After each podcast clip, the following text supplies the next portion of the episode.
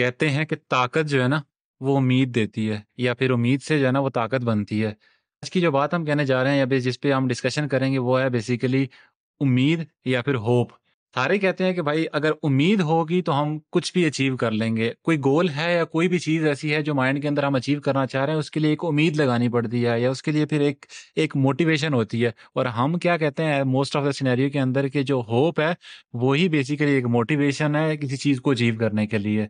لیکن جو آج کی انمول بات ہم ڈسکس کرنے جا رہے ہیں، اس کے مطابق ایسا بالکل بھی نہیں ہونے والا۔ یہ اس کا ایک پارٹ ہے جو بیسیکلی جو ہوپ کی میننگ ہے، وہ بیسیکلی یہ ہے کہ ہم کسی کو سرو کر پائیں۔